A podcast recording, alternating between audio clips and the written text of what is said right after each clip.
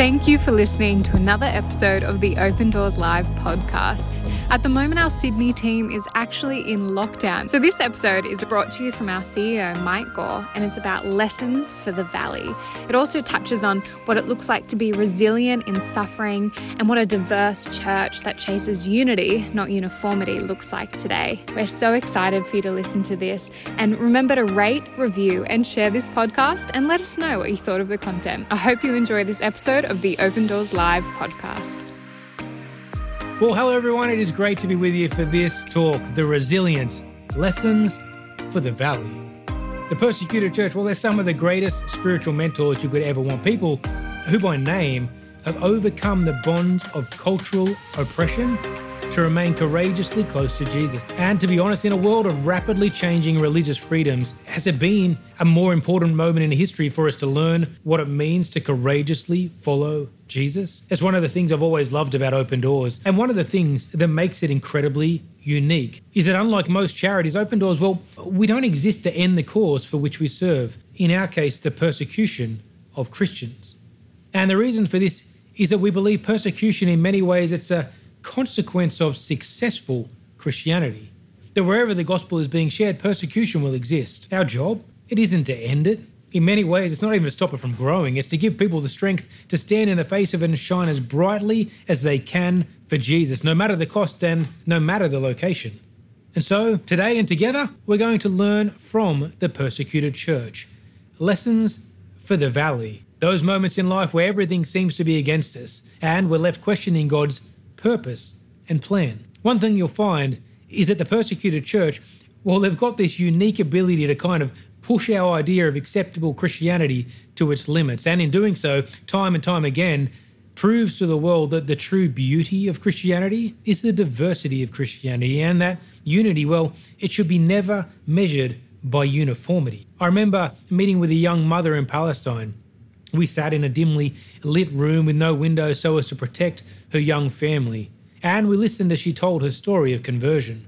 Her name was Sally. She was from a Muslim background and had come to faith in her mid teens. Her father, well, he was part of an extremist group, and Sally remembers, as she was growing up, often talking about jihad with her father and siblings. One day, a sister developed an eye problem, and the family, well, they couldn't afford the surgery. A local church offered to pay for the treatment, and her father, well, he was happy to take the money from the church, but he didn't want to hear anything about the gospel. When her father was not home, the members of the church would speak with Sally about Jesus and gave her a Bible. After several months of reading the Bible, Sally prayed a prayer one night. She said, God, I was a Muslim. I now need to be a Christian. And that night, she had a dream where her whole family were in heaven, waiting in line to see Jesus. Sally told us that in that moment she felt warm and loved, and then there, on the spot, committed to following Jesus for the rest of her life. And to this day, Sally hasn't yet told her family of her decision. As we spoke with Sally, she told us that when she was a Muslim, she would pray five times a day to a God who terrified her. But when she met Jesus, a God of grace who reached down to her, she prayed 10 times a day. Sadly, after Sally was married and moved away from her family, she went to a church who told her to pray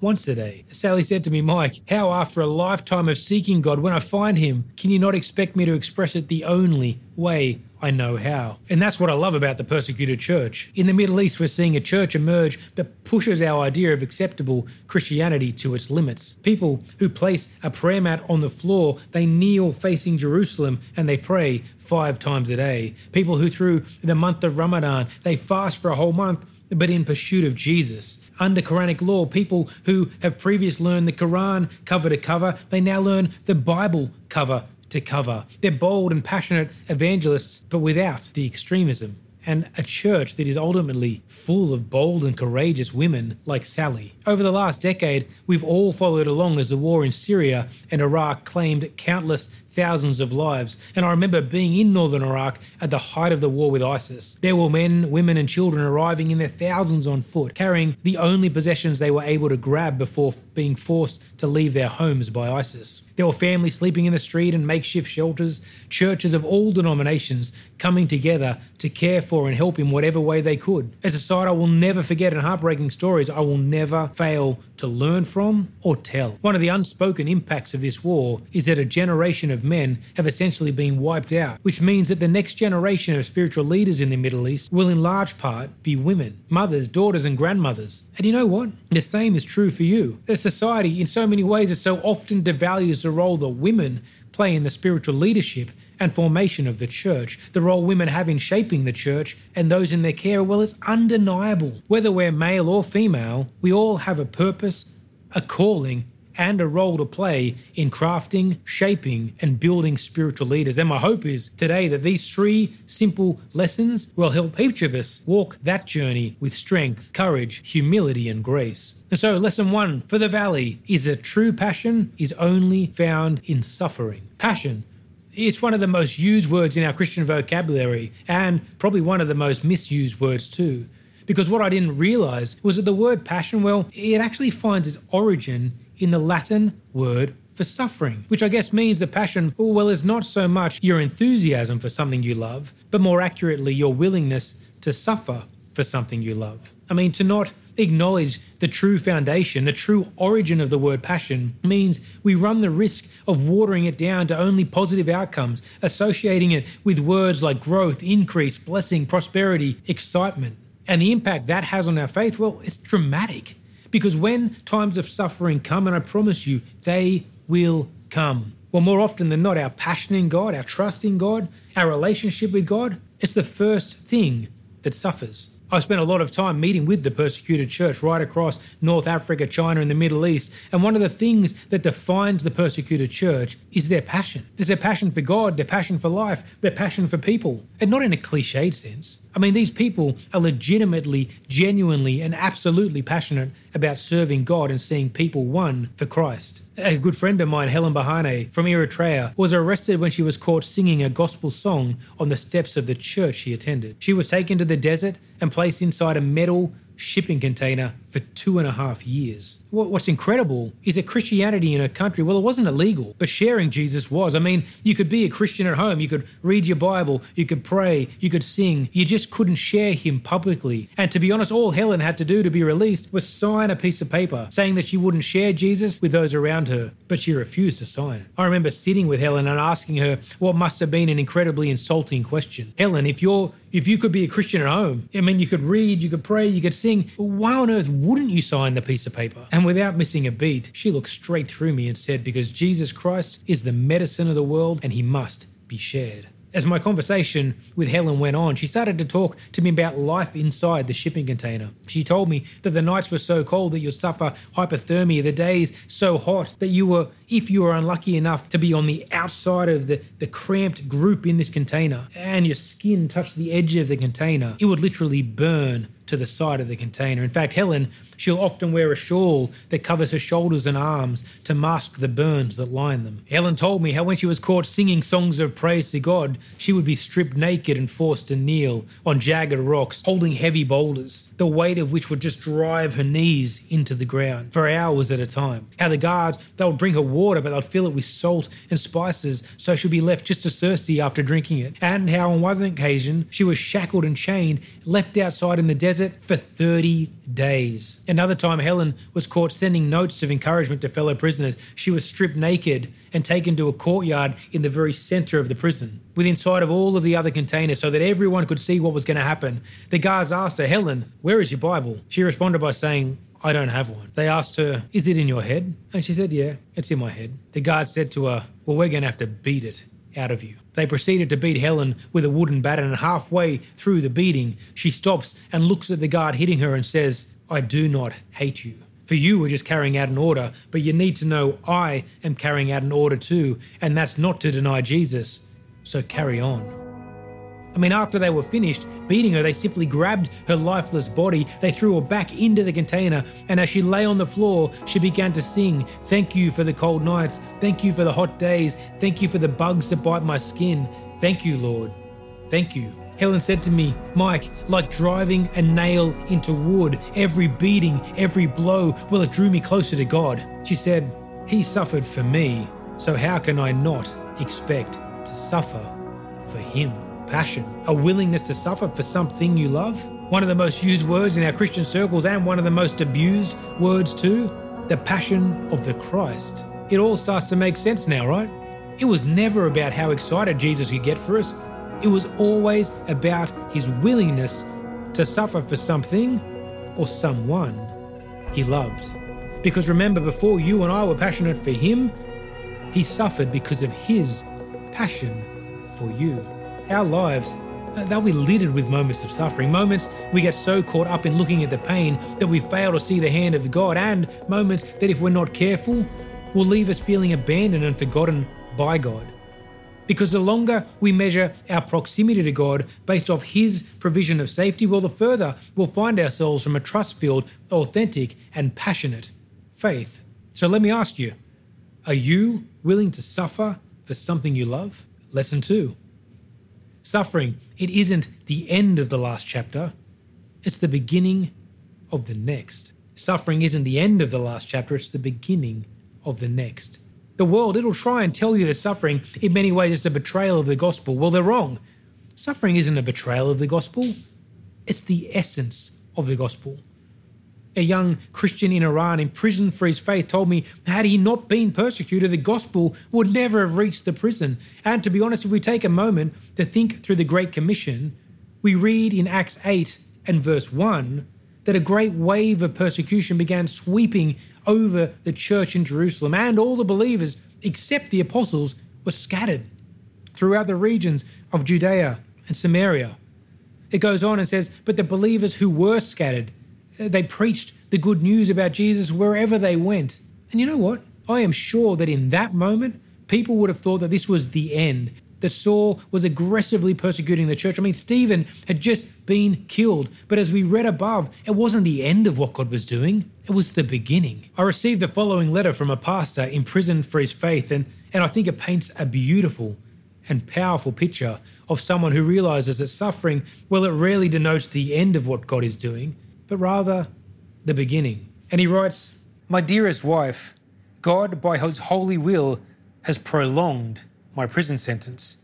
I very much long for the day that I'll be reunited with you, my dear wife, our children, and God's people in the church. My dear, listen to me not only as a wife, but also as a Christian woman who has come to understand who God is and how deep and mysterious his ways are. Yes, I love you, I love the children, and I would be loved to be free in order to serve God. But in here, in prison, God has made me not only a sufferer for his name's sake in a prison of this world over which Christ has won victory, but also a prisoner of his indescribable love and grace.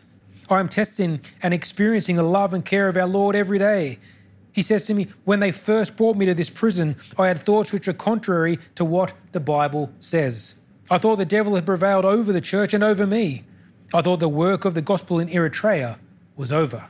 But it did not take but one day for the Lord to show me that He is a sovereign God, that He is in control of all things, even here in prison.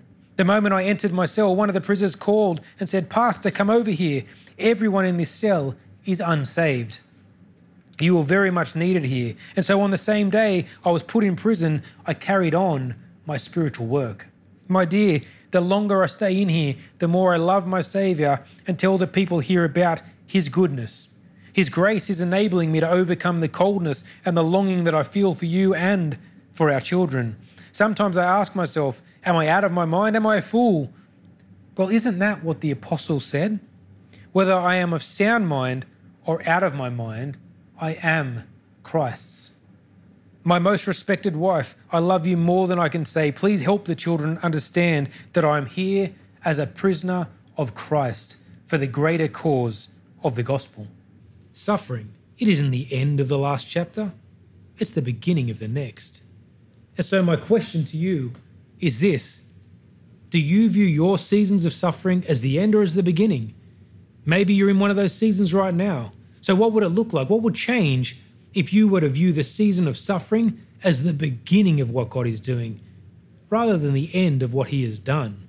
Remember, suffering is not a betrayal of the gospel, it's the essence of it. We have a God who identifies with us in suffering, who meets us in it, and who walks with us.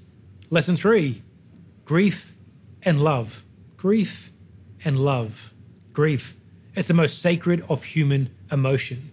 For grief can only ever exist in the presence of love. If we did not love, we could not grieve. And while it may be expressed through sorrow, heartache, sadness, or anger, it is always and only ever driven by love. I really hope that's an encouragement for someone watching today because there are seasons where we grieve, overwhelming heartache and sorrow, the deepest of valleys. But grief can only ever exist in the presence of love. In fact, if you did not love, you could not grieve. I'm a firm believer that God has a purpose and plan for each of our lives, and more than that, it's the journey that makes us great. But the journey? Well, it's full of valleys, heartache, and loss. It's a weight that at times feels far too much to bear, and in those moments, if we're not careful, we can get so focused in looking at the pain that we don't even realize that Jesus is right beside us every step of the way. Not in front commanding us, not even behind pushing us, but next to us. A position of empathy, of intimacy, of togetherness, whispering to us that He loves us, that He's proud of us, that He sees our pain, yet chooses to stay beside us for the whole journey. Grief, it's a sign of love. If we did not love, we could not grieve. And that makes grief, in my view, stunningly sacred. As we begin to close our time together, I want to encourage you that the future of faith, well, it rests on the shoulders of those who follow us, not those who have gone before us. And the faith, well, it's the only thing in life that grows stronger with age. I mean, think about it. We downsize our house, our income drops, health deteriorates, but faith, it does the opposite. It should burn brighter, grow stronger. And you know what? What lies beyond career? Well, the answer is legacy. To live a life defined by who you are, not what you do. Passing on faith and wisdom to those in your care, it's one of the most important roles you'll ever fulfill. Stop looking at the pain and lamenting the loss and start imparting wisdom and hope into those around you. If you're in a season of uncertainty, if you're over 55 and wondering what comes next, well, I really hope that that's an encouragement to you. But let me illustrate the point for you. In the 10 years I've spent working with the persecuted church, there's one man who's impacted me more than any other. His name is Ozod and he's from Central Asia, a part of the world that I love, that stretches um, between Asia and the Middle East, where the remnants of communism collide with the rise of radical Islam to make outworking the gospel extremely difficult and fraught with danger. Ozod is in his 70s, was a heavy drinker from age 10, smoked marijuana from age 11, and had what can only be described as a difficult childhood. He became one of the best jewelers in Central Asia, the wealth of which only fueled his addiction. He was a staunch Muslim. When I think of radical transformations, I think of Saul to Paul, and Ozod's transformation is really no different. Not only has he found faith in Jesus, he's one of the most instrumental leaders of the church in his country. In fact, he's so on fire for God that the secret police have rented the apartment next door to him as a way of monitoring his activities. And he's still married to a lovely woman who endured more than 10 years of physical and emotional abuse. And in a beautiful sort of completion to the story, is now co leading his ministry in Central Asia. I was sitting in a secret church with Ozod, the church of which he is a senior pastor. Now, in his country, it's illegal to teach the gospel to anyone under the age of 16. In fact, being caught with a children's colouring sheet that has a Bible verse on it can see you charged with religious extremism and sentenced to three years in prison alongside those charged with terrorism. As the service progressed, I noticed that Ozod, well, he didn't seem to be leading us.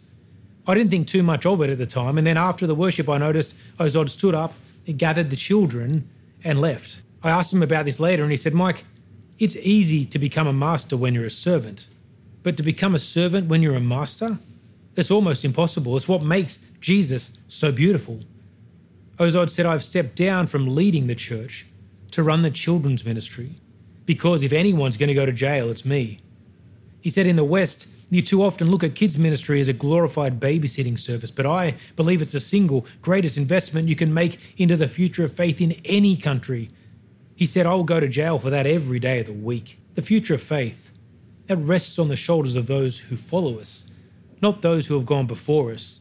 And I really hope that that's an encouragement to anyone today who's in kids' ministry, teaching, parent, or even grandparent. But here's the thing oh, Ozod, he only came to faith 10 years ago in his late 50s or early 60s.